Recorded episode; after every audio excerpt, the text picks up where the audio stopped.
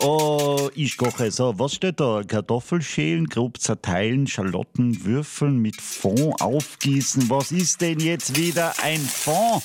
Ei, jetzt, jetzt, jetzt brennt mir das auch da. Oh, das ist ja anstrengender als gedacht, diese Kocherei. Podcast geht auch gleich los. Bitte kann uns denn jemand ansagen? Moment. Der Austro-Podcast mit Wolfgang und Simon. Danke. ja, lieber Wolfgang, damit hast du endlich mal das richtige Thema in der Kennung getroffen, denn ums Kochen dreht sich heute alles in dieser Austro-Podcast-Folge. Liebe Hörer, herzlich willkommen zu der neuen Folge. Hallo Wolfgang, wie geht's dir?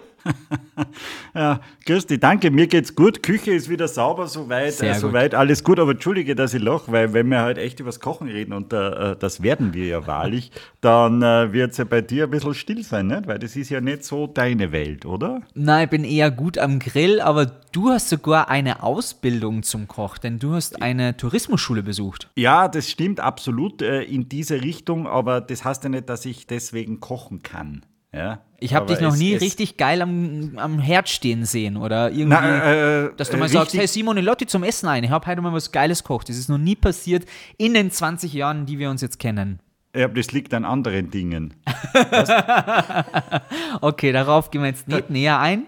Wir wahren den Schein, dass wir uns gut verstehen. Du könntest mal darüber nachdenken, warum du nie zum Essen eingeladen wirst.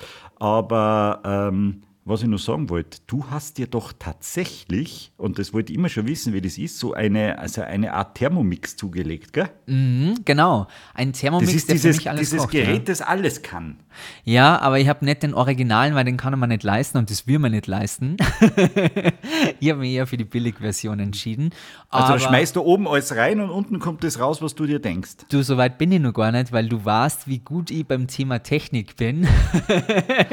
und das keine richtige Bedienungsanleitung dabei. Das heißt, ich lerne gerade dieses Gerät ganz einfach kennen. Also bis jetzt steht es einmal in der Küche und äh, die Weihnachtsfeiertage werde ich dazu nutzen, es genauer kennenzulernen. Mal schauen, wie das funktioniert. Unser heutiger Gast, der muss mit solchen Geräten gar nicht arbeiten, weil er hat alles in seinem Kopf gespeichert und seine Arbeitsgeräte sind die Hände und seine, seine Sinnessinne, möchte ich mal sagen. Wir haben in einer Redaktion... Sinnessinne. Sinnessinne, ja, total.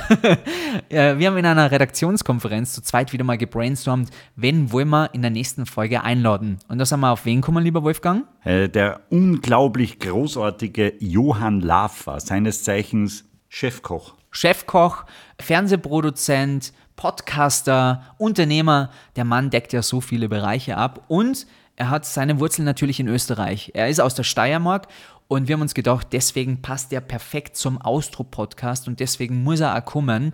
Und äh, man muss ganz ehrlich gestehen, jetzt müssen wir das so ähnlich anmoderieren wie die News-Sendungen bei so Live-Schalten.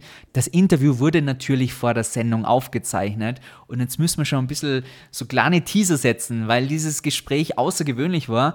Der Johann spricht unter anderem über seine Künste als Koch, möchte ich mal sagen, aber er lässt auch privat tief blicken, natürlich, was es bedeutet, jeden Tag in einer Küche zu stehen, was das für Auswirkungen auf den Körper hat und er spricht auch darüber, ob er jemals auf seinen Bart verzichten kann. Wirklich? Mhm.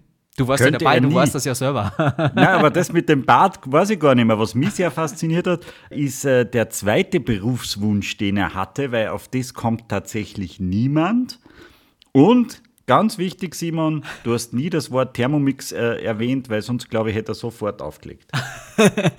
ja, aber was ziemlich peinlich ist am Ende unseres Gesprächs, äh, wir spülen ein kleines Spül und der Wolf hat mir ziemlich aufs Glatteis geführt. Liebe Hörer, das würde ich nicht... Na, das ist... Na, na, das, äh, daran, na, da, das würde ich jetzt bitte nicht im Vorgespräch erwähnen, weil das ist echt peinlich. Ja, liebe Hörer, es wird sehr, sehr peinlich. Bitte bis zum Ende durchhören, weil dieses Gespräch ist super interessant und sehr peinlich für mich am Ende dann hinten raus. Es ist nur ein kleines Quiz, da geht es um Kochen. Ja? Und da sieht man, wie weit du daneben stehst und warum du mit deinem Thermomix nur Wasser warm machen kannst.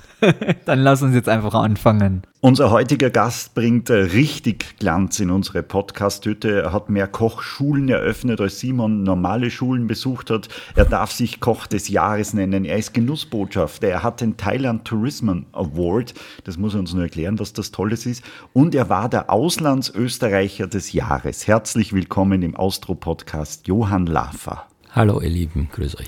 Herr Laffer, Sie sind Küchenchef. Äh, ähm, da darf man normalerweise nicht per Du sein mit dem äh, Chef. Wir dürfen heute ausnahmsweise, Ja. wir dürfen, Ihr dürft weil man außerhalb, sein mit mir. Ihr seid ja nicht meine Lehrlinge oder meine Auszubildenden, also ihr dürft gerne zu mir Johann sagen, kein Problem. Sehr schön. Johann, ich habe äh, kürzlich meinen 50. Geburtstag gefeiert und äh, nachdem du den schon äh, hinter dir hast, äh, wollte ich dich fragen, äh, und nachdem das schon ein ziemlicher Meilenstein im Leben ist, äh, wollte ich dich fragen, gell, es geht dann schon auch noch äh, bergauf. Das wäre schlimm, wenn es nur bergab gingen würde. Nein, das ist ein Lebensabschnitt. Also ich finde, das kann ich zusammenfassend sagen. Ich bin jetzt 63 und ich habe natürlich auch solche Phasen, wo man überlegt, Mensch Meier, das Band nach oben wird immer kürzer. Aber wenn man sich dann auch fragt, würde man das nochmal alles so von Anfang an machen wollen oder auch machen, wie man es gemacht hat, dann stellt man relativ schnell fest, ja, da gibt es bestimmt Dinge, die man gerne zurücksehnen möchte, aber es gibt auch Dinge, die man nicht mehr haben möchte und deswegen finde ich, das ist auch eines der wenigen Gerechtigkeiten im Leben, dass man daran nicht schrauben kann.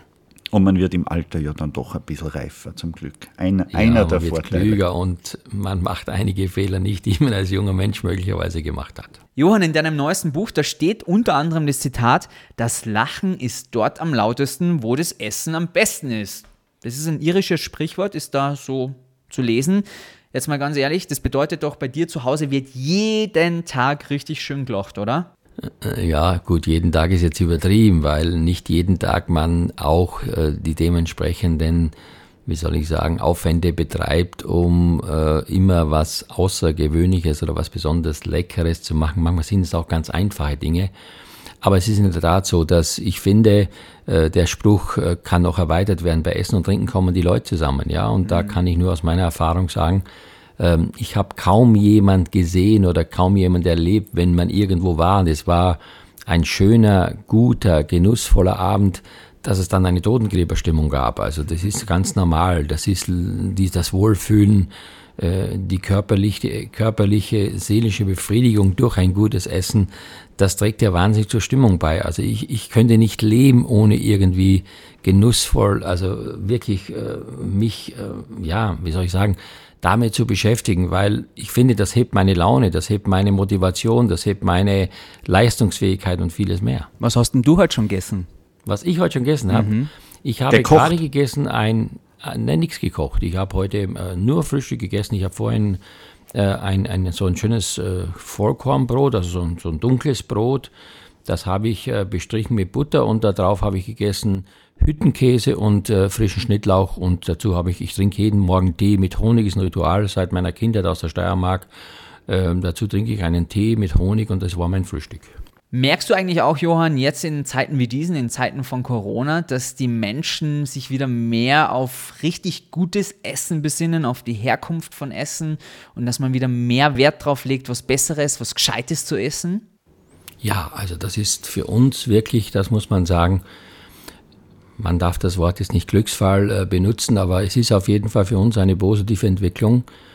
Wir haben eine Reaktion oder ich habe auch persönlich Reaktionen von Menschen, für die Essen eben eher nur eine Nebensache war, die sich jetzt damit beschäftigen wollen, müssen, vom Frühstück bis zum Abendessen, nachdem sie zu Hause sind. Und das ist natürlich für uns Köche eine Bühne, auf die wir sehr lange gewartet haben. Wir wollen, dass die Leute natürlich sich damit beschäftigen. Wir wollen aber auch, dass das Wissen über Lebensmittel, über auch wie sie entstehen oder was sie kosten dürfen, dass das ein bisschen mehr ins Bewusstsein der Bevölkerung kommt. Und da muss ich einfach sagen, da haben wir jetzt eine Hochzeit, weil die Leute sich wirklich damit beschäftigen und auch sich an Dinge heranwagen, die sie vielleicht vorher nur von der Ferne mal irgendwo gesehen haben, beziehungsweise im Restaurant gegessen haben. Also jetzt kommt auch die Weihnachtszeit, da war ja immer schon so, dass die Leute was Besonderes ausgewählt haben oder traditionelle Dinge zu Hause zubereiten. Aber dieses Mal habe ich das Gefühl, es gibt auch sehr viele neue Menschen, die sich damit intensiv beschäftigen.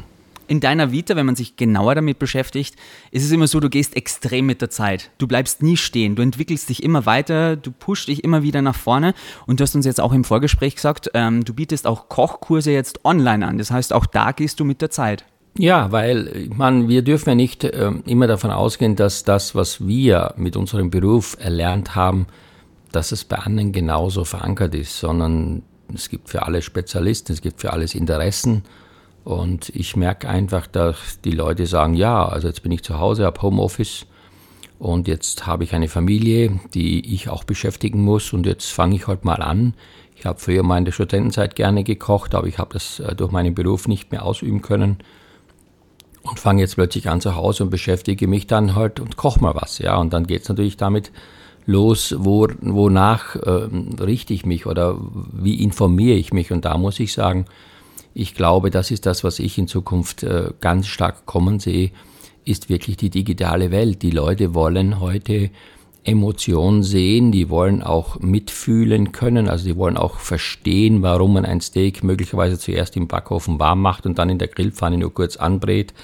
Das kann man schlecht beschreiben. Ich glaube, Bilder sagen gelernt. mehr als ja, nee, was Bilder sagen einfach mehr und wenn man es dann auch wirklich gut erklärt, da nimmt man offensichtlich den Menschen ein bisschen die Angst und die Leute sind einfach bereit, dann auch vielleicht so etwas auf sich zu nehmen. Johann, glaubst du, kann jeder kochen lernen?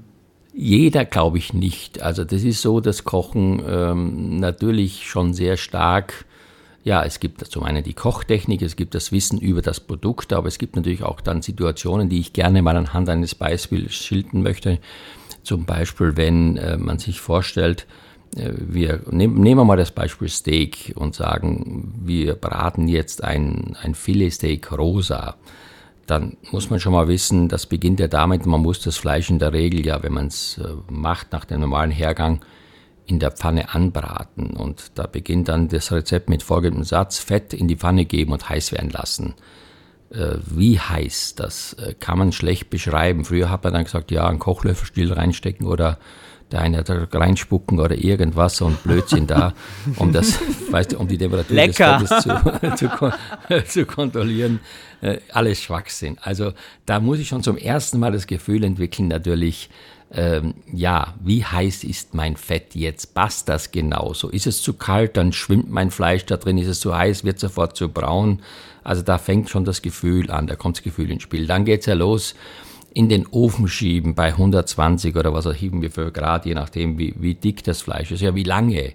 Ich meine, ich habe früher, äh, ich habe früher immer gesagt, ja, dann schieben Sie das Schweinefilet bei 150 Grad, 12 Minuten im Backofen, vorgeheizt.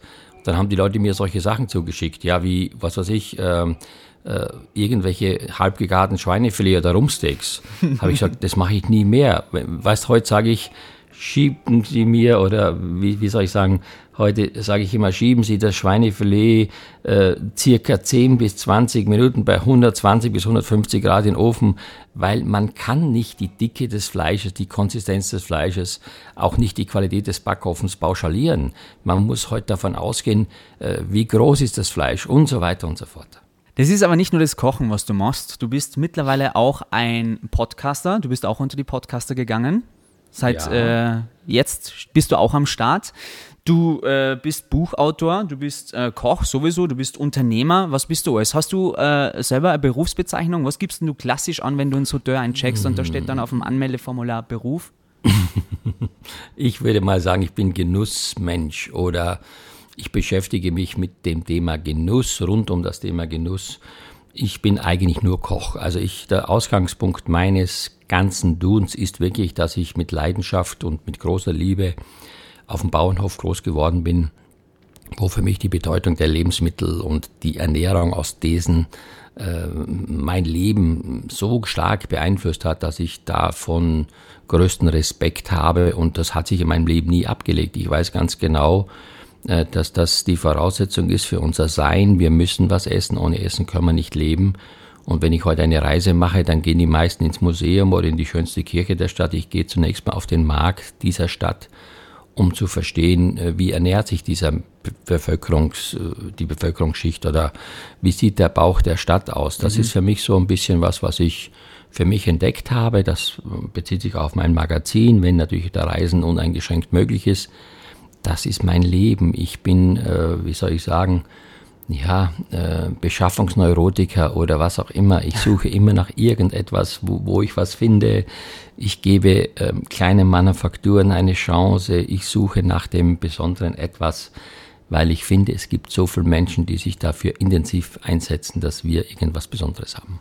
Jetzt bist du sehr prominent mittlerweile und einfach eine Institution in der deutschen, österreichischen Küche, natürlich auch in der Schweiz. Du bist allseits bekannt. Hast du damals gedacht, als du im Gösserbräu in Graz angefangen hast als Koch, da werde ich irgendwann landen? Oder hast du gedacht, ich werde bis in meiner Renten wahrscheinlich in der Küche nein, stehen? Nein, nein, nein, nein, nein, nein, nein, nein. Das einzigste, es gab eigentlich zwei Schlüsselerlebnisse, die damals natürlich niemals so bewusst ähm, äh, verstanden worden sind. Das eine war, ich stand äh, mit meiner Mutter mal Weihnachten ähm, in der St. Stephan im Rosenthal am Friedhof und da gab es damals den ersten neuen Golf. Da gab es ja zuerst den VW Käfer, dann den Golf. Mhm. Dann habe ich zu meiner Mutter gesagt, Mensch, stell dir mal vor, was es bedeutet, wenn du ein Unternehmen bist, eine Marke bist und man plötzlich äh, so ein Produkt wie den Käfer, der allgegenwärtig ist, äh, austauscht oder versuchst zu erneuern mit einem komplett neuen, einem neuen Automodell aus einem gleichen Unternehmen, nämlich den VW Golf. Das war für mich damals zum Thema Bewusstsein einer Marke ein Erlebnis, aber das hatte nichts mit mir zu tun. Mhm. Und das Zweite war, ich war in Berlin im Schweizerhof und da war ja immer äh, der Treffpunkt, weil da gab es ja diese ZDF-Hitparade und Wum und Wendelin und die ganzen ZDF-Sendungen und das war das ZDF-Hotel und ich war dort Chef Patissier und habe natürlich schon sehr früh mit diesen ganzen, ja, die heute früher in ZDF die großen Shows hatten, äh, irgendwelche Begegnungen, aber nicht bewusste Begegnungen, sondern in, indirekt war ich natürlich dann total glücklich, dass ich solche Leute kennenlernen darf, die in der Öffentlichkeit stehen und hm, habe immer mal gedacht, na ja, hm, das muss schon was Geiles sein, wenn man dann so, was weiß ich, die Hitparade mit, mit Herrn Heck zum Beispiel im Fernsehen sieht und der ist dann bei dir im Hotel, das wäre schon was Besonderes. Aber das hatte keinerlei Beeinflussung auf irgendetwas und es waren eher so Wunschgedanken, wie jedes Kind von irgendwas träumt. Aber dass ich das jemals äh, als Ziel habe oder erreichen möchte, das stand nie zur, zur, zur Debatte. Ich möchte mal einen Schritt zurückgehen. Hat der, der erste Küchenchef in Graz äh, das, das Potenzial des Johann erkannt oder hat er gesagt, Johann, ich weiß nicht, ich tue dir jetzt in die Patisserie, weil was anderes wird nicht aus dir? Oder, oder war das ein Förderer? Hm, weiß ich jetzt nicht. Ich hatte zwei Küchenchefs, also die haben dann gewechselt in meiner Ausbildung. Was ich sagen muss, und das ist für mich auch, war in diesem Jahr auch ein einschneidender Moment, äh, einer meiner großen Mentoren und Förderer, Hans Senk aus Bad Gleichenberg, äh, der Lehrer der Schule, wo ich zur Schule gegangen bin damals, mhm. Äh, der ist jetzt leider verstorben. Und der hat damals mich dann auch in die Nationalmannschaft der Köche geholt und der hat mich sehr, sehr stark gefördert, weil der offensichtlich erkannt hat, Mensch, ja, der Hansi, der Johann, das ist so einer, der möglicherweise ein bisschen mehr äh, Talent hat als vielleicht manch anderer Auszubildender und der hat mich immer unterstützt, der hat mich also dann gefordert und gefördert und dem habe ich sehr zu verdanken, sehr viel zu verdanken, weil durch ihn bin ich auch dann sofort nach meiner Ausbildung ins Ausland gegangen, also nach der Bundesheerzeit bin ich sofort ins Ausland und das habe ich ja nur geschafft, weil ich durch ihn in solche Mannschaften kam, wo wir uns international gemessen haben mit anderen Köche-Nationalmannschaften und ich davon profitiert habe. Das ging also sehr schnell. Weißt du noch, was du zu deiner Lehrabschlussprüfung gekocht hast? Boah, das weiß ich nicht mehr. Warte, das war das? Ah, ich, aber ich habe noch, ich noch die Unterlagen. Weißt du, ich meine, ich war ja so ein, ein, ich war dann bei meinem, äh, von meiner Cousine, der Mann in Tirol. Und da muss man so eine Mappe zeichnen von den Gerichten. Ich werde das nie vergessen. Wir mussten also unsere Gerichte zeichnen. Und äh, dann haben wir einfach äh, so ein Schub, äh, was, von, von, von Nachkastel, so eine Schublade rausgenommen, haben unten eine Taschenlampe reingelegt, dann haben wir oben ein Bild draufgelegt und ähm, eine Glasplatte und ein Bild und dann haben wir einfach mein Papier draufgelegt, dann habe ich das nachgezeichnet. Weißt du, was unten drunter war? So haben wir früher mit Tricks gearbeitet. Heute wird man kopieren oder lasern oder was auch immer. So habe ich damals, so habe ich damals die Mappe gemacht. Die habe ich vor kurzem erst gesehen. Also du schmeißt dich weg, wenn du das siehst. Äh, also wie einfach, aber das ist, äh, ich sage immer den Satz, alle Menschen sind beschissen, die sich nicht zu helfen wissen. Ja? Also mit so einem alten äh, Nachkastelschubladel und dann unten drunter eine Taschenlampe und eine Glasplatte haben wir da meine Lehrabschlussmappe gebastelt. Das ist wirklich, also wenn ich heute noch dran denke, wie geil ist das denn? Verstehst wie, wie emotional ist das? Dass man nicht immer sagt, ach, die modernste Technik und das und das und was wir heute alles haben. Heute würde man, was weiß ich, keine Ahnung, irgendwelche Bilder runterladen und würde sie dann nochmal verändern oder keine Ahnung, oder würde man sie in einem speziellen äh, Schrank fotografieren oder was auch immer. Nein, wir haben das wirklich äh, auf die einfachste Art und Weise gemacht und das wird man auch nie vergessen, weil da war wirklich noch Engagement dahinter. Also Essen fotografieren ist ja ein ganz eigenes Thema, über das wir sicher später ja, noch reden können, weil das äh, ist ja auch ein Für und Wider, ganz sicher. Da hat man natürlich auch Freude, wenn alle das Essen äh, in einem Restaurant fotografieren. Andererseits ist es halt der Wahnsinn. Ne? Ja, Aber gut, das ist halt die Visitenkarte, gell? das muss man ja. schon sagen, wenn man heute in ein Restaurant geht. Und man geht ja in der Regel in ein Restaurant, weil man dort natürlich ähm, ja, das besondere Etwas erwartet und wenn das auch so ist und man das mit seinen Freunden dann teilen kann, dann finde ich das gar nicht so schlimm. Aber wenn es nichts ist und das wird auch geteilt, dann finde ich den Gastronomen nicht ganz so spannend. Ja, früher hat man das ja nur beschrieben. Muss dir vorstellen, war ich essen beim Johann Laffer. Das war Wahnsinn. Das, das, die Portionen waren ja, zwar nicht so groß, weiße aber Teller war, und die hatten noch ja. Löcher am Rand. Und stell dir mal vor, und in der Mitte war ganz wenig drauf und ich bin nicht satt geworden. Ich musste dann noch zur Tankstelle. ja, genau, da ja. war dann noch bei McDonalds. Ja, darüber müssen Heute wir echt reden. gar nicht. Das Thema Portionen aus Sicht eines Koches, ähm, beschwert sich der Gast relativ schnell? Also ist es schwierig, die Bedürfnisse des Gastes so immer einwandfrei zu erfüllen? Und ärgert man sich noch, wann irgendwas kommt? Ich meine, das ist generell im Leben, auch in einer Partnerschaft, äh, wahrscheinlich eine der größten Herausforderungen ist immer, den richtigen Moment zur richtigen Zeit mit dem richtigen Inhalt zu finden. Und so ist auch im Restaurant. Aber ich kann nur sagen, äh, zusammenfassend, wenn ich überlege, über Jahrzehnte gab es folgende Kritik und das war die Hauptkritik. Da kann es nicht hingehen, das sind so kleine Portionen und das ist viel zu teuer. Das ist immer so, so typisch dieser Satz gewesen.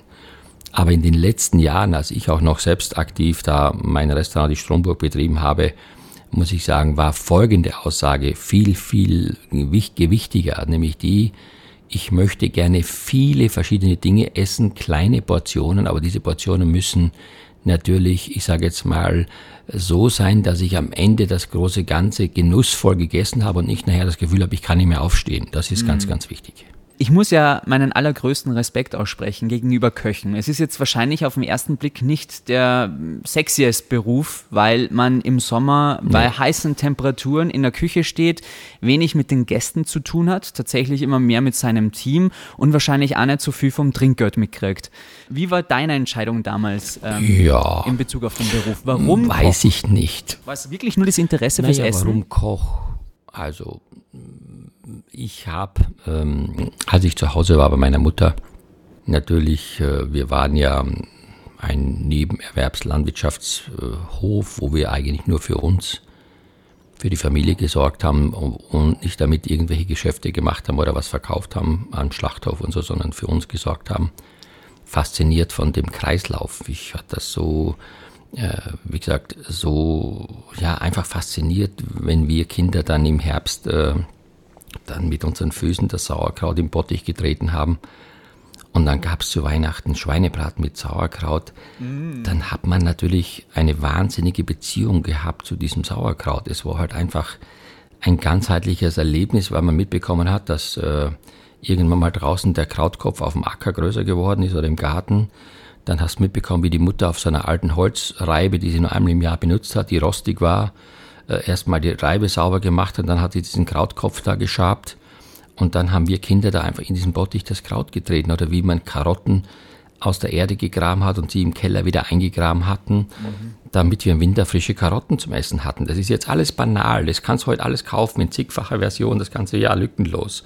Aber für uns gab es das eben nicht. Und dann habe ich einfach persönlich gemerkt, ja, äh, stell dir mal vor, wir waren ja auf dem platten Land und haben keinen Supermarkt. Was würde jetzt passieren, wenn das nicht der Fall wäre? Was, was, was würde das für dein Leben bedeuten?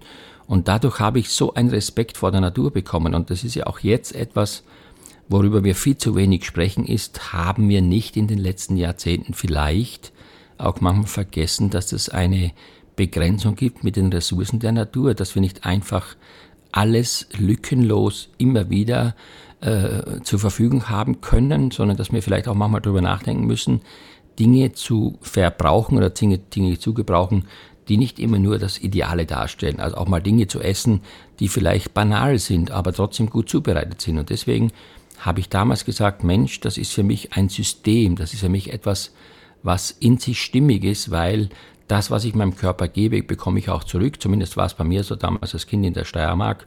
Und ich habe mich gefreut, das kannst du nicht vorstellen, wenn es Tomaten gab. Und wir haben in der, ich habe in die, in die Klasse mitbekommen, äh, ein ganz normales, selbstgebackenes Brot von der Oma mit Butter und Tomaten.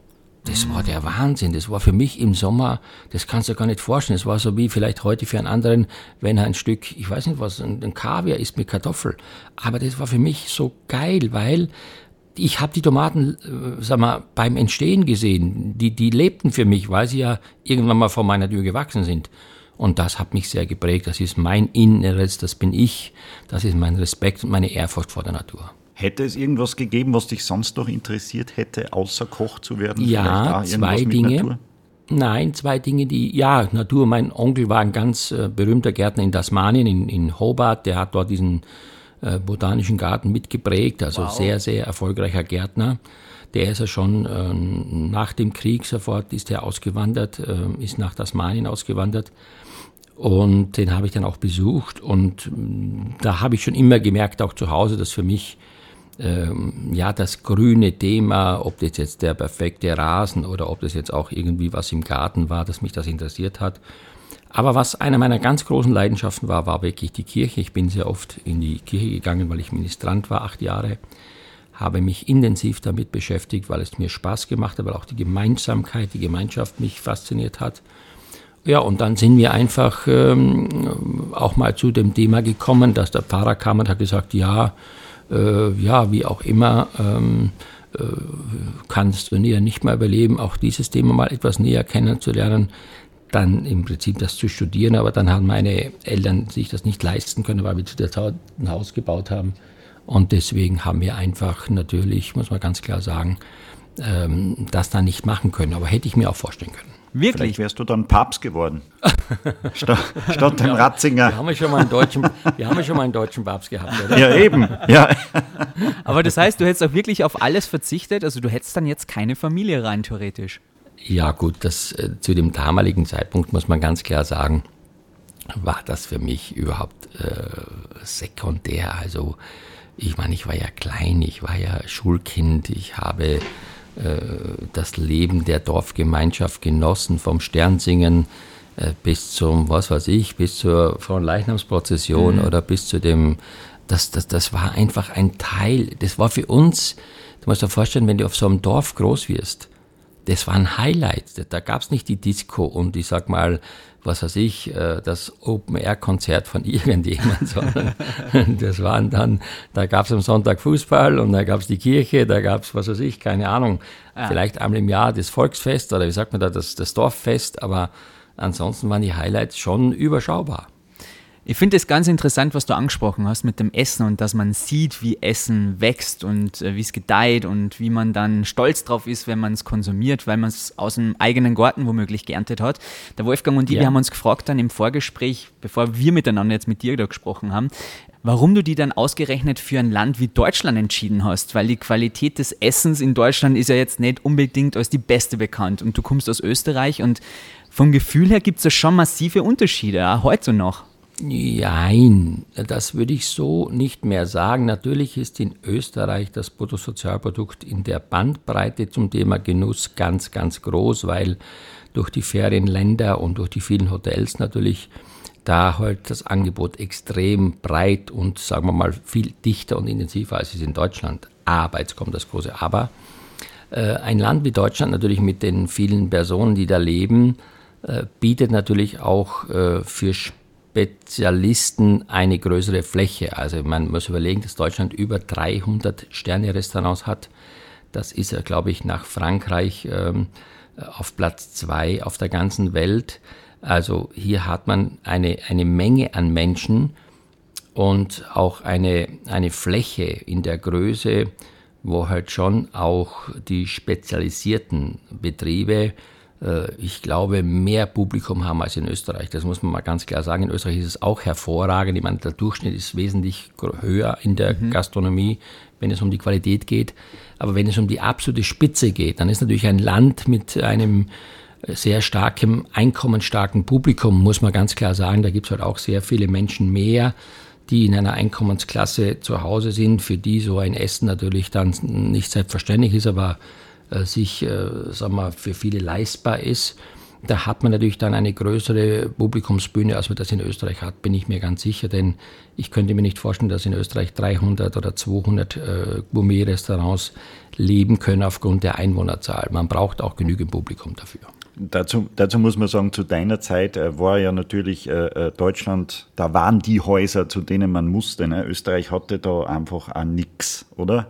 Ich glaube, in Wien war das das. Weiß ich jetzt gar nicht genau. Ich meine, natürlich solche Traditionshäuser wie einmal im Sacher Hotel zu wohnen oder, ja. wie sag mal, was, was war ich nämlich noch, oder ich sag mal, das war dann was anderes. Oder einmal beim Fiegelmüller ein Schnitzel gegessen zu haben oder mal Blachutta, ein Tafelspitz oder mhm. ich weiß nicht, was es so gab. Ich meine, wenn ich überlege, auch für mich als Kind, ihr müsst euch vorstellen, wenn ich mit meinen Eltern in Graz zum Essen ging, dann gab es für mich so eine Lieblingsvorspeise, das war Räucherlachs mit, äh, mit Toast und Sahne-Meerrettich. Stellt euch mal vor, mhm. also wenn du das heute machen würdest, würden die meisten Gäste sagen, ist der Koch schon gestorben oder wo kommt denn der her? Oder, Aus den 70ern. Verstehst du, was ich meine? Obwohl es ja nichts dagegen zu sagen gibt, aber stell dir mal vor, der Preisverfall, der Preisverfall von Räucherlachs, ich meine, es war früher ein Luxusprodukt. Und heute ist es so, dass man heute sieht, jetzt gerade vor Weihnachten die ganzen Aktionen, ja, Kilo Lachs, was weiß ich, 20, 25 Euro, stell dir mal vor, das ist ja Wahnsinn, ja. was aus diesem Produkt gemacht worden ist. Früher hat auch ein, ein, ein Liter Schlagobers 80 Schillinge gekostet. Das ja, oder ich sag mal, ein anderes Beispiel ist, äh, nehmen wir mal das Beispiel mal gerne, das, was ich so äh, wirklich schlimm finde, ist Olivenöl. Ich habe selbst einen Bauern in Sizilien, wo ich mein Öl beziehe und ich gehe da ab und zu mal hin, weil ich ähm, einfach auch so dieses Runterkommen brauche und so diese Demut brauche, auch ein oder mehrere Tage Oliven aufzuklauben. Die werden dann so runtergeschüttelt und kommen auf so ein Netz und dann werden sie geklaubt in Kisten und man fährt ja dann abends am selben Tag in die Presse. Und wenn ich dann überlege, dass wir oft mit 10, 12 Mann es gerade mal schaffen, 100 Liter Flaschen hinzubekommen an einem Tag, ja, und dann, wenn ich die Diskussionen höre, da gehen die Leute in die, sag mal, in, in, zur Tankstelle, müssen Öl nachfüllen und kaufen selbstverständlich das Öl für 25 Euro, weil es vorne den Motorblock rein muss aber gleichzeitig diskutieren die da mit ihr, ja was, der Lava spinnt doch ein Liter Öl für 15, 20 Euro. Ich meine, was da alleine für eine Arbeit dahinter steckt, dann ist es noch Bio, da muss man das Öl natürlich auch, ich sage jetzt mal, fachgerecht lagern, transportieren und vieles mehr. Gesund soll es auch noch sein.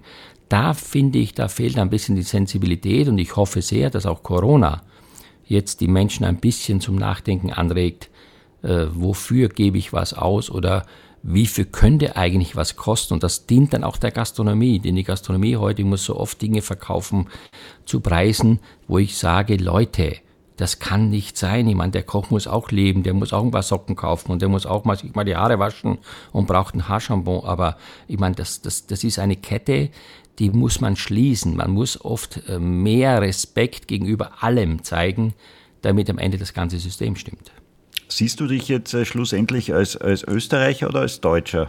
Ich sehe mich sowohl als Österreicher als auch, äh, sagen wir mal, Lebensmittelpunkt Deutschland. Aber wenn man mich wirklich fragt, dann hat mir meine Heimat das mitgegeben, was mich heute nie verlassen hat. Nämlich, das ist zum einen äh, Demut, das ist für mich äh, nach wie vor auch Bescheidenheit. Also das muss ich ganz klar sagen man merkt irgendwann mal, obwohl man sich mit so vielen Dingen umgibt, wo andere vielleicht sogar darauf neidisch sind, beschränkt sich das Leben in bestimmten Bereichen auf minimale Grundsätze, die man erfüllen muss und die man auch erfüllen sollte. Und ich muss da ganz ehrlich sagen, für mich ist äh, nicht entscheidend, ob ich jetzt in Graz oder in Frankfurt oder in Goldenthal spazieren gehe. Für mich ist entscheidend mein Wohlgefühl. Wo habe ich das Gefühl, dass ich für mich die Umgebung und die Atmosphäre finde, in der ich meinen Lebensalltag gerne verbringe. Und das ist, glaube ich, das Entscheidende für alle, die was machen heute, weil ich meine, was nutzt es, wenn du sagst, ich lebe in Berlin und ich fühle mich nicht wohl, dann habe ich etwas, was, was nicht zum wirklichen Gesamtsinn des Lebens beiträgt. Kein bisschen Heimweh? Ja, also schon ab und zu mal. Ich muss auch sagen, dass meine Interessen immer mehr in die Steiermark wieder gehen. Ich sage es auch, ich kann es auch erklären, warum. Warum. Weil ich habe immer, wenn, weil wenn ich nach Hause kam, habe ich immer gesagt zu meiner Mutter oder als mein Vater noch lebt, habe ich gesagt, also ihr lebt hinterm Mond, also bei euch ist wirklich alles irgendwie, also so konservativ, so äh, altbacken oder so, weißt du, da, da, da, da hast du das Gefühl gehabt, meine Güte, also, also ich, als ich das erste Mal im Fernsehen war, zwei Sekunden damals bei dem Witzigmann-Film, das war 81, da als der Heinz Fischer-Carvin im ORF ein Porträt gedreht hat, da haben die beiden vom Fernseher geweint wie kleine Kinder, weil sie mich zwei Sekunden im Fernseher gesehen haben. da stand der Fernseher noch äh, auf dem Küchenschrank, auf dem Kuchenkastel und da musstest du fast ein Fernrohr haben, um den Fernseher da oben in schwarz-weiß zu sehen, ja. Musst du das mal vorstellen. Und da habe ich mir gedacht, meine lieben Leute, das ist für mich natürlich der größte Respekt, so viel Wertschätzung, dass das bei denen so emotional äh, nachgeht. Aber wenn ich an viele andere Dinge denke, die sich auch damals noch so abgezeichnet haben, da habe ich das Gefühl gehabt, Leute, also da kam der Nachbar noch morgens um sechs und hat eine Kanne Milch geholt. Eine Kanne Milch, stell dir mal vor, der ist da drei Kilometer gegangen, um eine Kanne Milch zu holen, äh, wo ich mir dann gedacht habe, wenn ich in Deutschland lebe, im Supermarkt gibt es ein ganzes Regal von Verpacken, keine Ahnung.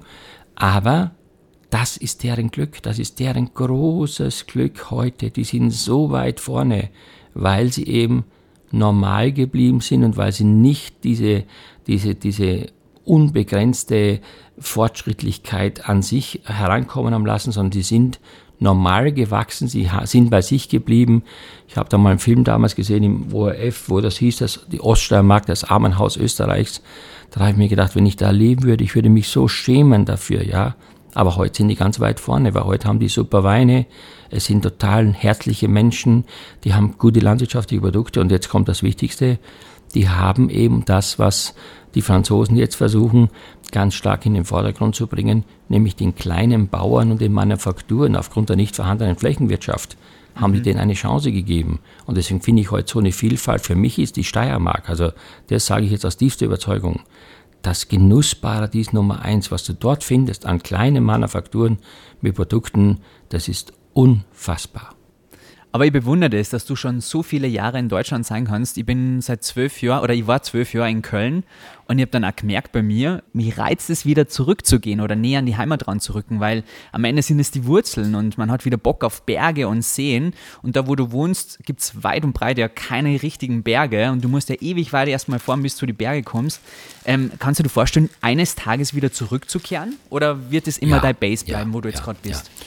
Nein, nein, also das wird sicherlich so sein, dass man ähm, möglichst, das ist mein Ziel, natürlich ähm, auch bedingt, wenn man zwei Kinder hat, das ist ja auch noch, kommt ja noch dazu, die Tochter lebt in London, der Sohn möchte jetzt endlich studieren, aber zurzeit geht es nicht in Vancouver, dann ist es natürlich so, dass man äh, eh schon sehr flexibel sein muss, um das alles unter einem Hut zu bringen. Aber ich kann nur sagen, dass für mich natürlich es durchaus und nicht nur durchaus, sondern auch ernsthaft eine Option ist, einen bestimmten Zeit, also einen bestimmten Zeitraum im Jahr wieder da zu verbringen, wo ich aufgewachsen bin. Das ist keine, überhaupt keine Frage, ist nicht ausgeschlossen, aber das bezieht sich wirklich auf meinen Lebensalltag, den ich mir dann so zurechtlegen möchte, dass ich mich damit wohlfühle. Wenn man Laffer übernimmt den Kirchenwirt dann.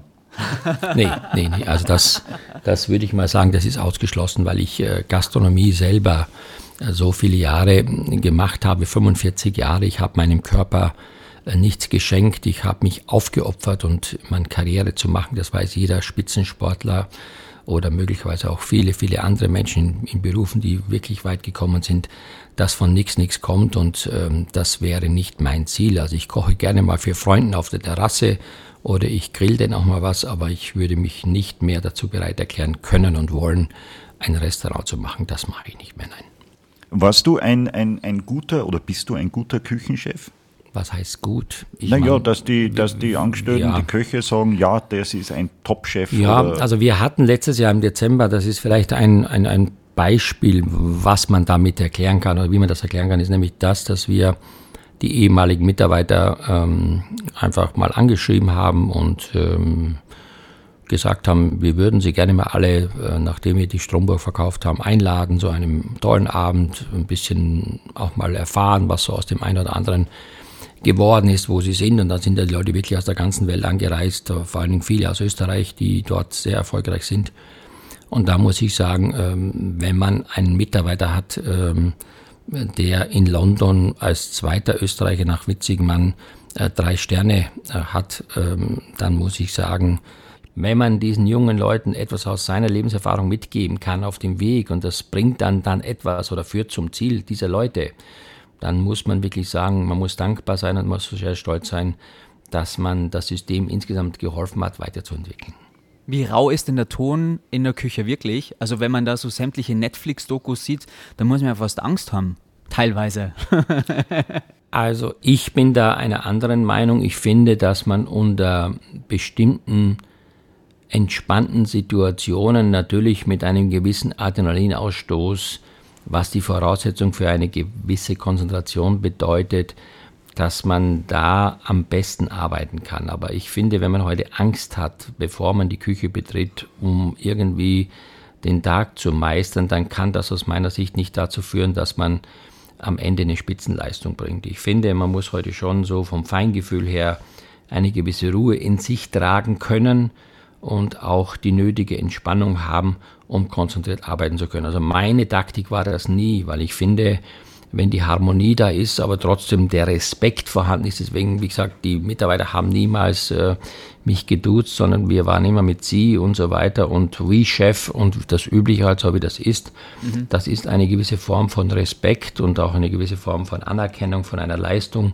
Und man muss immer fair bleiben. Ich finde, wie man in den Wald hineinschreit, kommt das echt auch zurück. Johann, jahrzehntelang auf einer Überholspur, du hast es schon angesprochen, dass es sowas wie Spitzensport ist, wenn man in der Küche steht. Wenn du zurückblickst auf alles, was du gemacht hast, worauf bist du am meisten stolz und wie anstrengend waren die Jahrzehnte wirklich für dich? Ich weiß nicht jetzt, ob ich da ein spezielles Thema rausnehmen kann, worauf ich wirklich stolz bin. Ich bin sehr glücklich, dass es uns, und das muss man jetzt wirklich sagen, meiner Familie, meiner Frau, mir gelungen ist, einen gewissen Einklang zu schaffen zwischen Erfolg und Wirtschaftlichkeit, weil was nutzt es heute, wenn man ähm, ein wunderbares, äh, anerkennendes Restaurant hat und dabei aber am Hungertuch nagt und dann vielleicht zu Fuß nach Hause gehen muss, weil man sich kein Auto leisten kann. Das kann es ja dann auch nicht sein. Also ich glaube, darauf bin ich stolz, dass wir es geschaffen haben, ähm, dass ich mit 500 Schilling aus der Oststeiermark weggegangen bin und dass ich daraus ein System aufgebaut habe mit meinen, natürlich mit meiner Familie, mit meinen Mitarbeitern, was es möglich gemacht hat, bestimmte Ziele zu erreichen. Das ist, glaube ich, die größte Form von, von, von Anerkennung und Stolz zu sein. Aber ansonsten gibt es natürlich viele, viele Momente im Positiven und im Negativen. Es gibt nicht nur gute Momente in der Gastronomie oder beziehungsweise im persönlichen Leben. Ich meine, jeder, der lebt, weiß das. Du hast sogar die Geburt deines Sohnes verpasst. So viel beschäftigt ja, weil warst der du. Bundes, weil der Bundeskanzler da war mit unserem Ministerpräsidenten und ich habe gesagt zu meiner Frau, komm, wir können jetzt nicht beide abhauen und die da alleine frühstücken lassen. Eine muss ich auf Wiedersehen sagen, was im Nachhinein ein ganz großer Fehler war, war Schwachsinn. Also wirklich, muss ich sagen. Aber wie gesagt, ja, das ist so diese Spaltung zwischen Gastgeber sein, allem Recht zu tun, ähm, ja, immer versuchen, natürlich niemand irgendwie zu enttäuschen, äh, den Erfolg hinterherzulaufen. Das sind alles Momente natürlich, die haben auch seinen Preis, auch die Kinder zu vernachlässigen, weil die Kinder äh, immer zu Hause waren und sich mit dann Kindermädchen, äh, sagen wir mal, beschäftigen mussten, was ja auch nicht angenehm ist. Aber eins kann ich sagen, und das, darüber freue ich mich sehr und darauf sind wir auch sehr stolz. Aus unseren Kindern ist trotzdem was geworden. Die Kinder haben uns heute, zumindest mal, das ist mein Gefühl, trotzdem sehr lieb und wir versuchen halt auch, natürlich ähm, denen jetzt auch vieles zurückzugeben.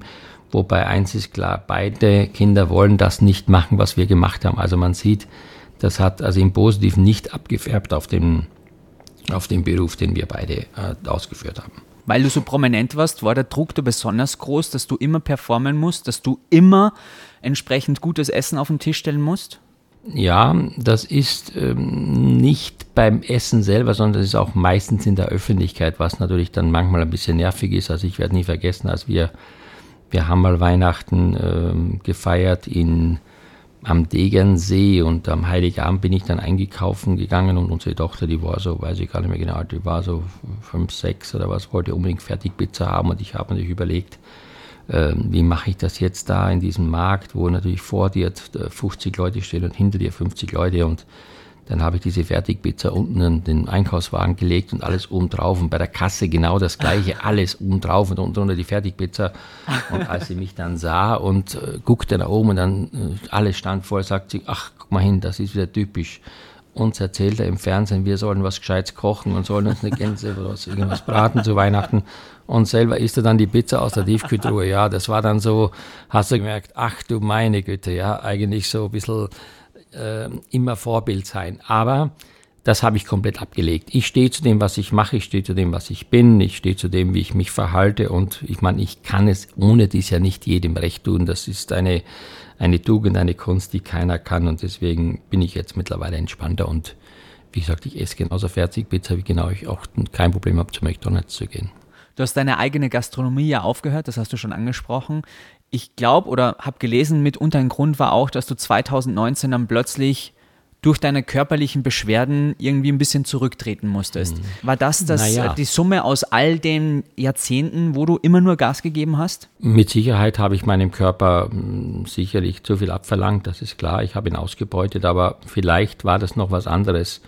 Ich meine, wenn man, meine Frau und ich, wir beide ja ein Alter haben von 63 und äh, irgendwann natürlich ähm, die Perspektiven dessen, äh, wenn es um Nachfolge geht und vieles mehr, äh, mit vielen Fragezeichen versehen sind, habe ich gesagt, wenn es jemand gibt oder wenn es eine Möglichkeit gibt oder wenn es Umstände gibt, die dazu uns veranlassen, das zu tun, ob wir das jetzt oder in zwei oder in drei Jahren machen, es endet ja nichts an der Tatsache. Man muss jetzt auch wirklich sagen, wenn man Corona jetzt äh, nochmal ins Bewusstsein ruft, dann ist es auch ein Glück im Unglück, um das mal auf den Punkt zu bringen. Das hat natürlich jetzt, das hat damals keiner gewusst, aber das hat uns schon von einigen Sorgen befreit, das muss man ganz klar sagen. Und ja, es war schwer am Anfang, es hat uns natürlich äh, sehr, sehr viel, äh, sagen wir mal, Schmerz gekostet, äh, sich zu entwöhnen, auch sich zu entschleunigen. Aber mittlerweile, ja, das sind auch die äußeren Umstände ganz klar, die das ein bisschen leichter gemacht haben. Mittlerweile gibt es eben andere Dinge, die mir genauso viel Freude machen. Und ich meine, ich bin ein Mensch, der immer gerne was macht, aber es ist ja auch mal schön zu sagen, heute stehe ich nicht um neun auf, sondern heute stehe ich mal um zehn auf, oh. was früher absolut ausgeschlossen war, weil man früher sich gekümmert hat vom Frühstück bis zum Nachtessen. Vielleicht ja, und heuer muss ich mal kein Weihnachtsgeld überweisen für 50 Mitarbeiter. das ist vielleicht auch ein kleiner ja, genau. Vorteil, der der ja, das ist ja auch eine Verantwortung, das kann man sich ja. gar nicht vorstellen. Ich meine, alleine schon das, dieses, dieses, also dieses wirklich dieser Druck, immer müssen, immer müssen, immer müssen, weil eben die, das System funktionieren muss, ja, das ist auch natürlich eine Wahnsinnsherausforderung. Wir müssen vielleicht noch erklären, dazu sagen, 2019 hattest du eine Arthrose und hast ein neues Kniegelenk bekommen. Ja. War das die Ursache ja, das war schon früher. Ah, das war schon früher. Das war schon ja, war schon früher, aber das war mit auch ein Grund für mich äh, zu sagen, das geht so nicht weiter. Und ich meine, wenn man sich zwei Jahre dann von irgendwelchen Schmerztabletten ernährt und da muss man gleichzeitig Magentabletten nehmen, weil die Schmerztabletten den Magen angreifen und natürlich unter bestimmten Belastungen auch im psychischen Bereich nicht mehr so leistungsfähig ist und so gerne arbeitet, was ihm weh tut, habe ich mir dann gesagt, Mensch, Johann, das, das ist jetzt nicht so was, wie wenn man sagt, okay, ich schneide jetzt meine Haare, weil sie zu lang sind, sondern jetzt wird es ernst, jetzt merkt oder jetzt gibt es eine Quittung des Körpers und das habe ich dann halt gemacht. Ich habe dann auch natürlich, äh, wie gesagt, auch lange gebraucht, um dieses ähm, Thema zu Ende zu bringen durch die Operation, durch die Reha. Und dann begann eben auch bei der zweiten Seite des anderen Knies genau und kamen die gleichen Symptome und dann habe ich Gott sei Dank einen Weg gefunden, mit Ernährungsumstellung und mit einem Ärztebar, wo ich ähm, es geschafft habe, heute die Operation zu umgehen. Und ich muss sagen, toi, toi, toi. Aber das hat auch was damit zu tun, dass mein Körper nicht mehr so mit so vielen Belastungen versehen ist. Weil du noch gesagt hast, nach der Aufgabe des Restaurants, die schmerzhafte Entwöhnung hast du es genannt. Was ja. ist immer noch so schmerzhaft dran oder was war so schmerzhaft dran?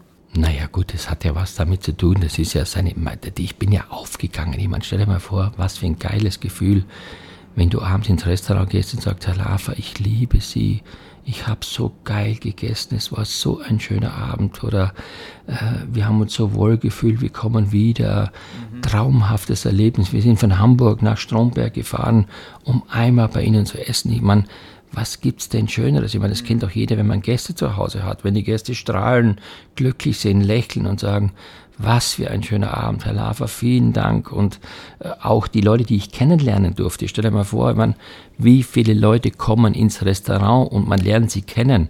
Wenn ich das heute machen müsste, jetzt, geht sowieso nicht. Aber wenn ich das heute machen müsste, ich glaube, ich müsste ja, ich weiß nicht, jeden Tag viermal irgendwo hingehen, um irgendwelche Leute zu treffen. Aber die sind ja damals zu mir, zu, zu uns gekommen.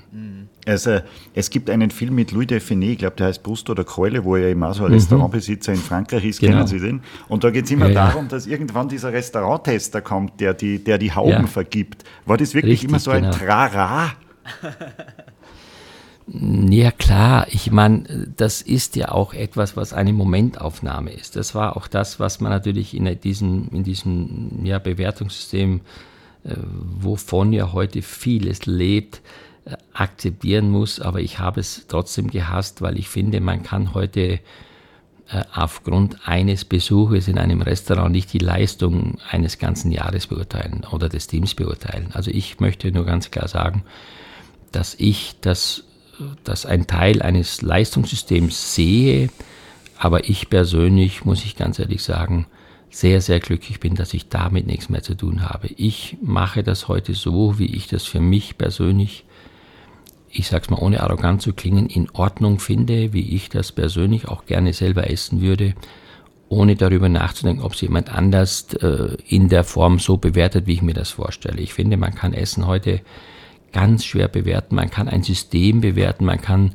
die Atmosphäre bewerten, aber ob jetzt die Jakobsmuschel drei Sekunden zu lange gebraten oder zu kurz gebraten ist, hat auch sehr viel mit seiner persönlichen Perspektive zu tun. Und deswegen ist für mich Restaurantkritik sehr, sehr subjektiv. Ich finde, man sollte sich selbst einen Eindruck verschaffen. Und wenn ich heute mit unseren Kindern oder wenn wir eine Reise machen, dann gucken wir sehr stark auf die Bewertungen im Allgemeinen, die geschrieben sind. Also wenn man da zehnmal liest, was weiß ich, da kannst nicht hingehen, dann ist das für mich ein Garant dafür, dass da was nicht stimmt. Mhm. Aber wenn einer schreibt mal irgendwas und die anderen schreiben positiv, dann würde ich sagen, da muss man auch diesen Restaurants eine Chance geben. Man muss auch manchmal sein eigenes Urteil sich bilden und danach vielleicht dann, dann seinen Kommentar abgeben. Also ich, äh, ich, ich lese das auch nicht mehr. Also mich, mich persönlich interessiert das gar nicht und ich will auch gar nichts mehr damit zu tun haben, wie gesagt, weil ich esse heute das, was ich für meine Situation im richtigen Moment gerne hätte. Und ob das jetzt eine Pizza ist oder ob das jetzt ein Zwei-Sterne-Restaurant oder Drei-Sterne-Restaurant ist, das entscheide ich ausschließlich nach meinem Gefühl und auch nach meinen finanziellen Verhältnissen. Also ich kann nicht immer sagen, äh, ich gehe nur in Drei-Sterne-Restaurants, muss ich auch bezahlen. Also es ist ja nicht so, dass die Leute mich einladen. Ich muss ja auch dafür das nötige Kapital haben. Deswegen, und das könnte man auch gar nicht, weil man mit dieser Überfülle an, an Genuss äh, nicht mehr richtig die Details zuordnen kann, wenn von allem zu viel ist. Also das würde ich sagen, das passt auch nicht zusammen. Ich könnte mir vorstellen, dass das äh, für dich relativ schwierig ist, wenn du mal eingeladen bist mit der Familie irgendwo beim, beim Essen oder beim Grillen und dann sagen, ah, ah, das ist schwierig, das traut sich ja niemand kochen für dich, oder? Hm, würde ich nicht so sehen. Nein. Also, was war denn jetzt vor kurzem? Wo, wo war ich denn da? Ach so, genau. Da war ich jetzt in, in Aachen eingeladen bei der Familie, mit denen ich arbeite, in einem Unternehmen. Und die Frau hat dann gekocht, die kommt aus, aus Kuba. Äh, die hat so geile südamerikanische Dinge gemacht, so mit, mit Backbananen und äh, äh, Guacamole drauf und dann so ein bisschen da verspitzt, zerzupft, so wie Pulled Pork, so ähnlich. Ich finde, äh, was ist gut und was ist schlecht? Ich meine, was ist schlecht, wenn ich heute natürlich etwas bekomme, was lebensmitteltechnisch nicht in Ordnung ist oder was von mir das versalzen ist oder was nicht verbraten ist, dann kann man sagen, das ist schlecht. Aber ich finde, die Kultur des Essens ist so vielseitig, die Welt ist so groß, die Geschmäcker sind so unterschiedlich, dass man auch ein bisschen, äh, sagen wir, eine gewisse Fairness an den Tag legen muss. Aber sind wir doch mal ganz ehrlich, guck mal, was haben wir gemacht? Was haben wir die Natur? Was haben wir die Preise? Was haben wir diesen Leistungsdruck äh, alles abverlangt? Ich meine, äh, die, was darf ein Kilo Fleisch kosten? Äh, es muss alles verfügbar sein, Leute. Ich meine, irgendwann wenn ich meinen Hund immer in die Ecke trete, irgendwann beißt der zurück, der lässt sich das auch nicht mehr gefallen. Und ich glaube, Wir müssen jetzt einfach mal ernsthaft darüber nachdenken, wie wir auch für uns selber eine Basis schaffen können, um ein bisschen fairer mit dem Gesamtsystem umzugehen, um ein Wohlergehen zu schaffen, was uns Menschen einfach, ich glaube, eine Basis schafft oder gibt, mit der wir, ich sag mal, fast alle leben können. Das klingt nach einer guten Vision auf jeden Fall. Äh, du bist auch sowas wie ein Wegbereiter für die ganzen Fernsehköche, muss man sagen. Ich durfte ja vor zwölf Jahren schon mal bei dir zu Hause drehen. Du hast sogar ein eigenes Fernsehstudio zu Hause. Ja. Siehst du dich genau. auch als Wegbereiter der ganzen Fernsehköche, weil du hast ja schon ein Genre geprägt. Na gut, ich habe 85 schon angefangen beim Bayerischen Fernsehen, das wissen die das meisten muss sich Leute. mal einer überlegen, schon, bitte. Ja, 85, seitdem bin ich in diesem Metier zu Hause, mal mehr, mal weniger, ganz klar. Ja, ob ich das geprägt habe, weiß ich nicht. Aber ich habe natürlich auch massive Anfangsschwierigkeiten gehabt. Also es begann mit meiner österreichischen Aussprache, über zu schnell sprechen, über dann nach Wien zu Körpersprache-Seminar bei Semi Molcher und was weiß ich was alles. Aber ich hatte dann das Glück, dass mir mal jemand gesagt hat, ein Verantwortlicher beim Fernsehen, Mensch, Johann, bleib so wie du bist. Entweder der Zuschauer mag dich oder schaltet ab und dann hast du eh keine Chance. Und das war für mich damals das Schlüsselerlebnis mich sehr authentisch äh, zu verhalten. Das ist natürlich nicht einfach, es ist einfacher gesagt als getan, aber ich habe es mir dann wirklich zu Herzen genommen und das war mein Glück. Und am Ende ist es so, dass der Zuschauer über deinen Erfolg bestimmt. Die Köche denken immer, ich bin so ein geiler Koch, was habe ich alles gelernt, was kann ich alles, ich bin der beste Fernsehkoch aller Zeiten. Ja, das kannst du schon sein, aber wie sagt man so schön, der Köder muss dem Fisch und nicht dem Angler schmecken. Und wenn der Zuschauer vis-à-vis sitzt vom Bildschirm und einfach das Gefühl hat, der kommt bei mir nicht drüber und macht einen Klick auf deiner Fernbedienung, dann bist du weg vom Fenster. Das ist leider so. Die Leute denken immer, oh, ich kriege so viele Bewerbungen bei mir, äh, ich bewerbe mich als Fernsehkoch. Ja, ich meine, wie bewirbt man sich als Fernsehkoch? Verstehst du? Ja. Die FH, wie werde ich Fernsehkoch? ja. Bei Johann Lafer, die Masterclass. Genau. Nee, ja, nein. Das, verstehst du? Ich meine, es wartet heute auch keiner mehr auf den Fernsehkoch, weil es gibt genug. Also ich glaube, die Sender sind voll. Also ich wüsste auch nicht mehr, welches Format noch fehlt. Also es gibt alles. Bist du eitel oder bist du durchs äh, Fernsehen auch eitler geworden? Also ist dir Aussehen extrem wichtig, weil was oft gerne immer gesagt wird, das Markenzeichen vom Lava ist natürlich der Bart. Wie wichtig ist der Bart für Johann Lava? Naja gut, es ist so, dass ich, ähm, dass ich natürlich wie jeder Koch oder jeder Mensch, der in der Öffentlichkeit ist, einen gewissen USB haben möchte. Also ich meine, ein Unterscheidungsmerkmal. Früher hat Wilman Roth sich sein, in den 50er Jahren hat er sein Konterfei auf die Schürze gestickt oder was auch immer.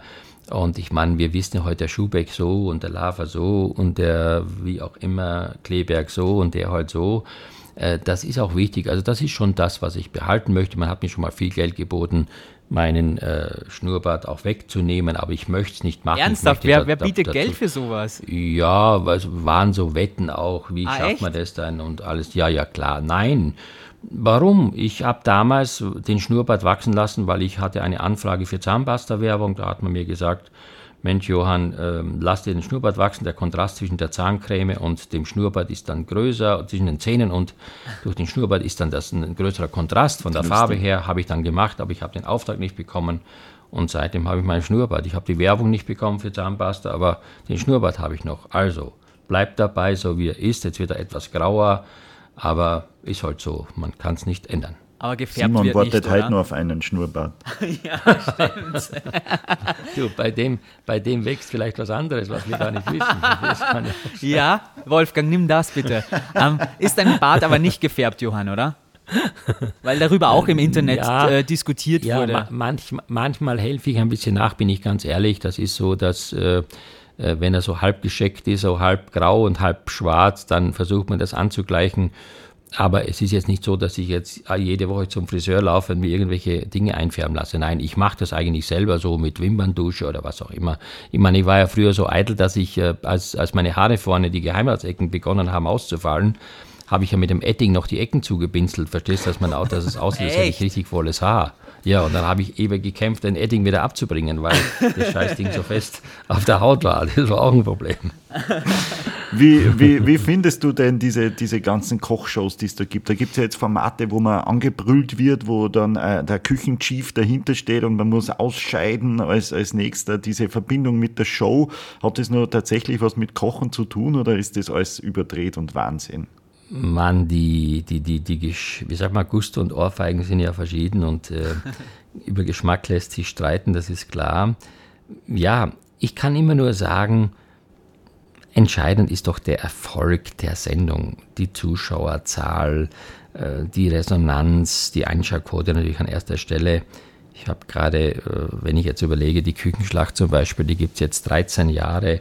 Ich meine, der Durchschnittsmarktanteil beim ZDF ist, glaube ich, 12,8 oder 12,9. Wir sind bei 15 bis 16 Prozent im Durchschnitt für eine Wahnsinn. Kochsendung, die um Viertel nach zwei läuft, nachmittags. Äh, du weißt es, du warst mal bei Vox, ja, Simon, du ja. weißt, wie das ist. Ähm, was das bedeutet, auch in der jungen Zielgruppe 9 oder 10 Prozent zu haben um Viertel nach zwei mittags. Ja. Das ist einfach das ausschlagskräftigste Argument zu sagen, der Zuschauer will das. Der Zuschauer will das einfach. Und deswegen, äh, wenn heute immer die großen Meldungen kommen, ja, jetzt kommt die neue Show von der oder von dem oder die neue Kochshow, dann sage ich immer, alles wunderbar. Ich finde es toll, dass da so eine Vielfalt entsteht. Aber die Frage ist immer die, möchte das jemand sehen? Und das ist, glaube ich, das, was die meisten Leute vergessen. Also Konzepte zu schreiben, etwas zu bauen, ein Studio zu machen, einen Koch zu organisieren, ist das eine aber der Zuschauer ist das andere und deswegen kann jeder machen, was er will. Ich habe mich entschieden für meine Art des Kochens. Also ich bin nicht der, der, der, der für mich ist Kochen kein Kasperltheater, für mich ist Kochen auch kein, kein äh, Wettkampf, wo man alles auf einem Löffel präsentiert, weil ich finde, Essen hat auch was mit Ästhetik, mit, mit, mit, mit Anrichteweise zu tun, mit, mit, mit, mit größeren Portionen, mit Bestandteilen, die ihm einem auch voll Geschmack verleihen. Und deswegen sage ich einfach, alles ist gut, das ist alles in Ordnung. Ich liebe das sehr, ich schätze das auch sehr, aber ich möchte selber natürlich, und da bin ich ganz ehrlich, äh, meiner Linie treu bleiben. Das ist mein Markenzeichen und dabei bleibe ich auch. Du gehst ja nie den einfachsten Weg. Du hast dich dafür entschieden, mit deiner Frau jahrzehntelang ganz eng zusammenzuarbeiten. Und du hast dich auch entschieden, äh, mit deinem ehemaligen Chef ein Buch zu schreiben. Das klingt ja jetzt alles nicht mal sehr einfach auf den ersten Blick. Ja, das ist eher so, dass, ähm, also bei meiner Frau, das ist das erste Thema, das ist das Glück, dass man in so einem großen Unternehmen mit ähm, zum Teil weit über 100 Mitarbeitern natürlich Partner und Menschen braucht, denen man hundertprozentig vertrauen kann und die auch bestimmte Gebiete übernehmen und verkörpern mit allen Konsequenzen und man ist nicht auf fremde Leute angewiesen, das ist das Erste. Und das Zweite ist ähm, zum Thema Eckhard Witzigmann. Ist, man ist für mich mein großer Mentor, mein Vorbild, mein Lehrmeister. Und äh, man muss sich mal vorstellen, äh, ich bin irgendwann mal Sekretärin oder ich werde Sekretärin mit der Gänzwein beim Papst und der Papst sagt, wir Zeit schreiben ein Buch. Das ist doch, wäre doch wahnsinniges Gefühl für den Gänzwein, äh, mit dem Papst ein Buch zu schreiben. Und so ungefähr komme ich mir vor, weil ich meine, ich habe damals ja meine meine wirklichen, ich sage jetzt mal, konsequenten Schritte des, des, des Erfolges hautnah erleben dürfen, was es bedeutet, überhaupt richtig Erfolg zu haben. In der Spitze der, der Gastronomie mit drei Sternen als einziges Restaurant in Deutschland. Und wenn man dann daraus resultierend über so viele Jahre in Kontakt bleibt mit diesem Mentor, mit diesem Menschen, der einem so viel bedeutet und irgendwann sogar dann ein Gespräch führt und sagt, komm Mensch, lass uns doch mit unseren beiden Erfahrungen, eine Freundschaft, 100 Rezepte, ja, äh, lass uns doch das zusammenfassen in ein Buch. Und dann sagt auch noch jemand, ja, ich mache das mit dir, der Mann wird nächstes Jahr 80, äh, dann kann ich nur sagen, das ist für mich ein Ritterschlag, eine große Ehre, eine große Freude. Ich bin ewig dankbar und ich bin so glücklich, dass ich jetzt nach wie vor auch in diesem Buch mich wieder zurückversetzt fühle in die 80er Jahre, wo ich bei ihm war ja, weil der Mann einfach kochen kann und der Mann einfach genau das in sich trägt, was mich am Ende auch motiviert hat, da weiterzumachen, Ansporn zu haben, Karriere zu machen, nämlich Durchhaltevermögen, Leidenschaft, äh, Sinn für Genuss, für das besondere Etwas, aber ohne Fleiß kein Preis. Wann hat sich denn das Verhältnis zwischen dir und Eckhard Witzigmann so von Chef, Angestellter in eine Freundschaft entwickelt? Gab es da einen speziellen ausschlaggebenden Punkt bei euch? Oh, das hat lange gedauert, ganz lange. Also ich muss sagen, ähm, der Respekt war immer sehr groß. Also ich vergesse nie, als er 60 wurde in München, das war, glaube ich, vor dem Opernhaus. Auf der Treppe haben wir ein Foto gemacht und ich habe sehr viele Interviews gegeben für die Fernsehanstalten. Ähm, und dann hat noch ein Journalist geschrieben, äh, Johann Lafer, Gröf, Grök, also Grökatz, also wie Gröfatz, ja, so kommt sich so wichtig vor, aber die, die, die Journalisten kannten mich einfach und ich weiß noch genau, ähm, äh, äh, wie, wie, wie, wie respektvoll ich noch ihm gegenüberstand oder wie, wie, wie ehrfurchtsvoll ich gegenüberstand. Aber ich habe natürlich dann gemerkt, aufgrund der immer wiederkehrenden Begegnungen, dass man das irgendwann mal ein bisschen ablegt, weil der Respekt bleibt ja. Das ist ja nicht so, dass der Respekt jetzt irgendwie weg ist. Und äh, wir haben uns dann öfter getroffen bei diversen Veranstaltungen, aber auch bei diversen Gelegenheiten. Und der Grund, dass wir dann ganz eng zusammengekommen sind, ist etwas ganz anderes, nämlich er hat eine ausgezeichnete äh, Bibliothek an Kochbüchern, die mich sehr interessiert, weil es ist ein, ein, ein, ein Schatz, äh, was, was ganz was Besonderes ist. Und darüber haben wir uns mehrmals unterhalten, weil mich das auch interessiert. Ich sammle auch alte Kochbücher. Und dann kam man irgendwann mal auf die Idee, ja Mensch, äh, mit den Erfahrungen und mit dem, was wir gemacht haben und mit dem, was wir zurzeit auch so an, an Leidenschaft entwickeln für dieses Thema. Lass uns doch mal zusammen versuchen, unsere Erfahrungen in ein Buch zu bringen.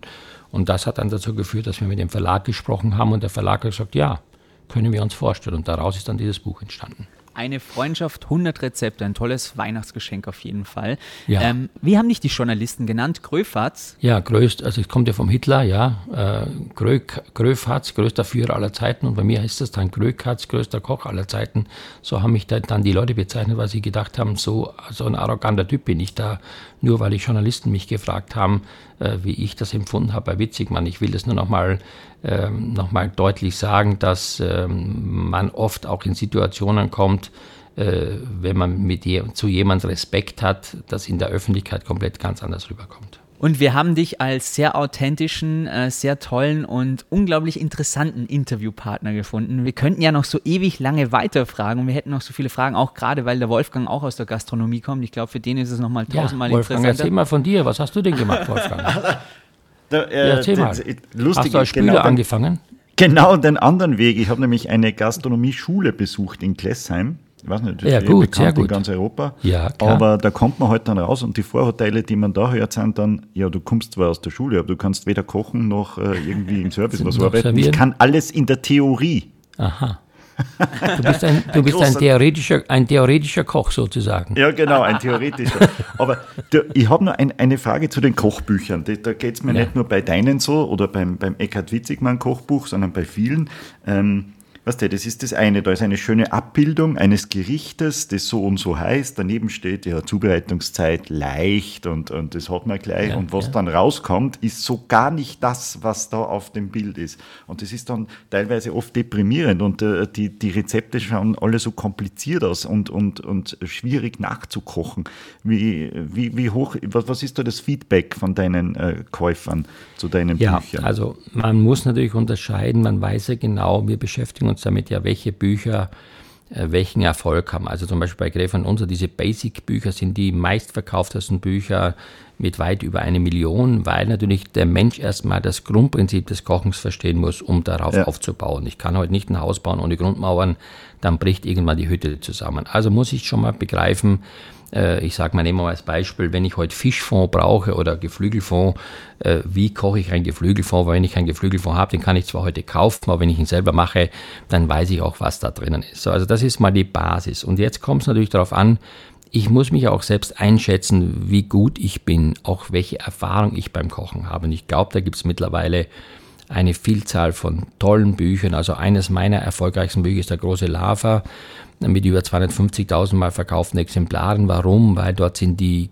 die Zubereitungswege fotografiert, Schritt für Schritt. Also wenn ich dort ein Brathähnchen mache, dann sehe ich zehn Bilder vom rohen Huhn bis zum Ergebnis aus dem Backofen. Das ist dann einfach auch eine Hilfestellung, wo ich mich dann orientieren kann. Das Rezept ist, nicht, ist nur nicht geschrieben, sondern auch bebildert. So. Ja. Ansonsten jetzt das Witzigmann-Buch, und das ist vielleicht auch ein wichtiger Hinweis. Wir haben jetzt ja eine Zeit, erstens mal, wo die Menschen, wie gesagt, aus meiner Sicht mehr Zeit haben, sich mit Kochen zu beschäftigen. Und das Zweite ganz, ganz wichtig, muss man sagen, ist es so, dass ähm, es gibt ja auch immer mehr ambitionierte äh, Köche zu Hause, ambitionierte Hobbyköche und Hobbyköche. Und ich habe gerade gestern gelesen, dass die Zahl der wirklich tatsächlich kochenden Menschen in Deutschland sich von 27 auf 30 Prozent erhöht hat. Also drei Prozent hat äh, sich in den letzten Wochen, Monaten äh, viel mehr mit dem Thema Kochen beschäftigt. Man weiß, dass ja viele gar nicht mehr kochen und sich von irgendwelchen Dingen ernähren, äh, wo, wo, was man dann auch nur Nahrungsaufnahme nennt. Aber das ist ja schön. Schauen, jetzt kommt dann die große schöne Zeit zu Weihnachten und so weiter oder dann wieder zu Ostern. Dann hat man ja Lust, auch mal ein bisschen was Besonderes zu machen. Und da sind wir da. Also dieses Witzigmann-Buch ist schon, muss man fairerweise sagen, nichts für jemanden, der zum ersten Mal in die Küche geht, aber für Ambitionierte, für Menschen, die das Besondere lieben und auch das Besonderes machen wollen, ein bisschen was Aufwendiges, ist das genau der richtige Weg, wie man das machen kann. Wie viele Rezepte hast du im Kopf? Weiß ich jetzt nicht. Ich meine, für mich ist ja Kochen kein Rezept. Für mich ist Kochen ein Zusammenspiel vieler Faktoren. Also für mich ist ein Rezept nur notwendig bei einer Süßspeise, weil man da Konsistenzen oder Bindungen oder, oder was auch immer nur hinbekommt, wenn das Mengenverhältnis stimmt. Aber ansonsten bin ich so einer aus der Lameng-Koch, der sagt, das habe ich im Kühlschrank, äh, darauf habe ich Lust und jetzt versuche ich aus dem etwas Besonderes zu machen und daraus entstehen meistens Dinge, äh, wo ich komplett begeistert bin. Ich sage jetzt ein Beispiel von vorgestern. Wir hatten noch einen Wirsing im, im Kühlschrank und eine Mango und dann habe ich gesagt, ja, Wirsing-Gemüse zum Fisch ist lecker und ich habe dann einfach ähm, noch die Mango, also gemixt und habe da Currypulver rein und habe einen Wirsing gemacht mit Currypulver und mit einer gemixten Mango und dazu den Fisch. Und wir waren alle total sprachlos, wie das gut funktioniert. Mango mit Curry und Fisch. Hätte ich die Mango nie gehabt, hätte ich sie niemals genommen, weil ich auf die Idee gar nicht gekommen bin. Das hat auch was manchmal mit der Situation zu tun und deswegen hat Kochen sehr viel mit Fantasie zu tun, aber auch mit einer theoretischen Vorstellung. Deswegen bist du wahrscheinlich äh, mit deiner Schulbildung ein, ein wunderbarer Fantasiekoch, der sich das vorstellen kann und dann vielleicht daran scheitert, das umzusetzen. Ja, und deswegen bin ich wahrscheinlich auch nicht in der Branche geblieben, weil mir diese, weil mir diese Praxis einfach fehlt, gefehlt hat. Ja klar, Kochen hat viel mit Erfahrung zu tun. Ich meine, das weißt, du, weißt du doch immer. Weil das Problem ist auch manchmal, wenn es besonders gut sein soll, hast du das Problem, dass es nicht gut ist. Ja, und dann soll es nicht gut sein, ist es besonders gut. Deswegen, äh, man braucht auch eine gewisse Entspannung, man braucht auch eine gewisse, wie soll ich sagen, Erfahrung, ganz wichtig. Man muss wissen, wie reagiert was. Und was ich auch vielleicht nochmal ganz deutlich sagen möchte, ist, für alle, die jetzt gerne kochen, wenn es wichtig ist, dass es besonders gut sein soll, kocht das, was ihr könnt und macht keine Experimente. Die meisten Leute kaufen dann das Witzigmann Lava-Buch, hoffentlich, ja, und sagen, guck mal hinten, da ist ein super schöner äh, Rotbarbe gefüllt mit sowieso. Und dann müssen sie erstmal überlegen, wo die Rotbarbe herkommt, ja. Also das, das geht nicht. Nein, das ist, das ist der falsche Weg. Da musst du das machen, was du kannst. Bevor wir abschließend zu unserem Spiel kommen, lieber Johann, eine abschließende Frage, die wir in jeder Podcast-Folge eigentlich so stellen. Was würdest du dir wünschen, ähm, was die Leute irgendwann mal über dich sagen werden am Ende deines Lebens? Ja, das ist eine wirklich tolle Frage, weil mit dieser Frage beschäftige ich mich schon seit langem. Ich äh, bin ja, wie man das möglicherweise auch rausgehört hat, schon jemand, der über vieles nachdenkt und auch ehrgeizig ist.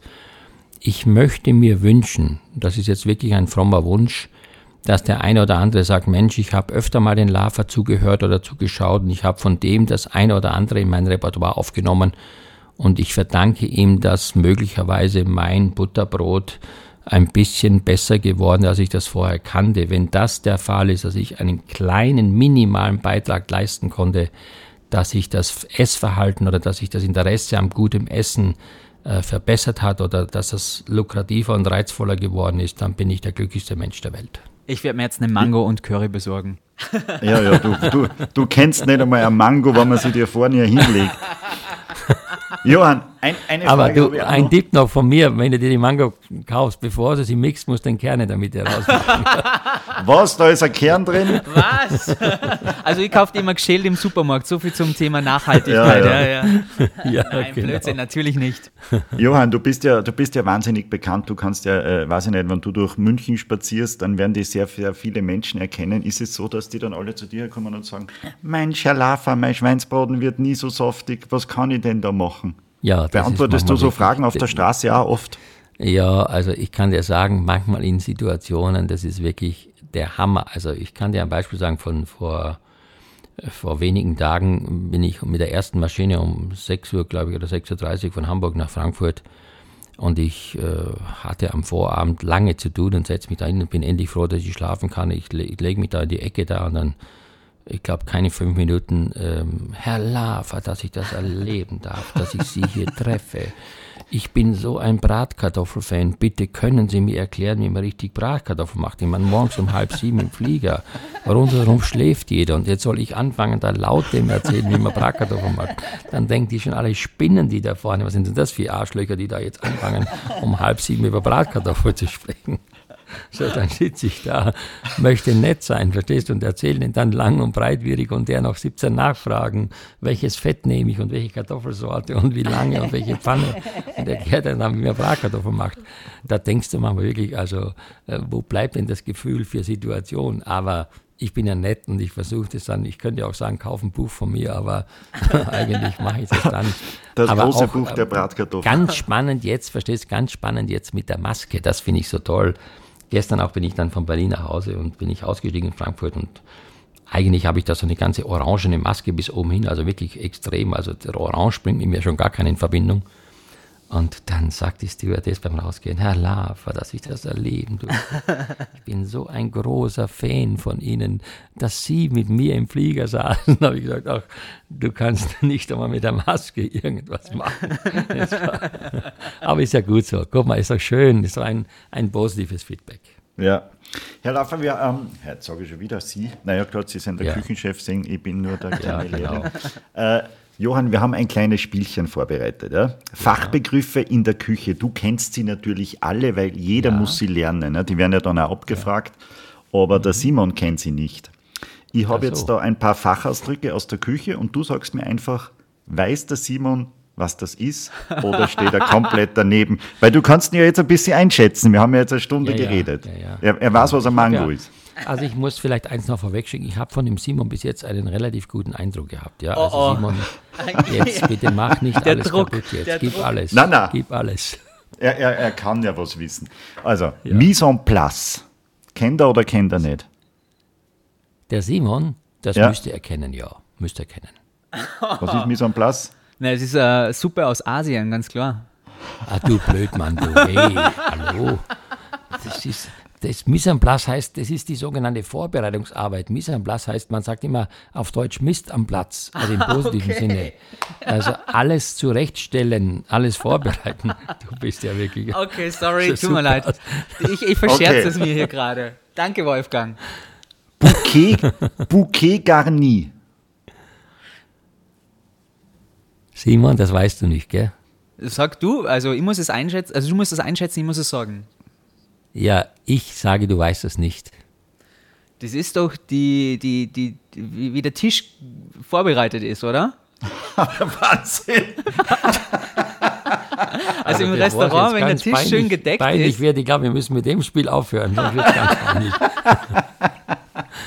Bouquet Garni ist ein Gemüsebündel, das kannst du auch auf dem Markt kaufen, was man in eine Suppe reinmacht. Aus Sellerie, Lauch, Karotte, ein bisschen Petersilie und so weiter. Das gibt man dann rein in eine Suppe. Bouquet Garni. Das ist die Tischdeko. Das ist Wahnsinn. Einen, einen habe ich noch. Äh, der Garde-Manger. Das muss er wissen, das weiß er, glaube ich, der Simon. Wie? Garde-Manger. Garde-Manger. Garde-Manger. Also Manger heißt Essen, Garde-Manger. Ah, ja, dann hat es irgendwas mit Essen zu tun, aber ich habe keine Ahnung. Garde-Manger, das ist der Koch der kalten Küche. Okay. Das ist ein französischer Ausdruck. Garde-Manger, der macht die kalte Küche in einer Küchenbrigade. Es gibt den Automedier, das ist der Beilagenkoch, den Saucier macht die Soßen, der Patissier macht die Desserts und so weiter.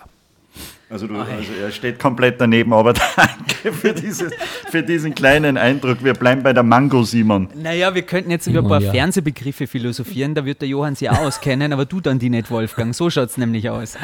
Also ja, dann, äh, dann heben wir uns das fürs nächste Mal auf. Fürs nächste Mal auf, genau.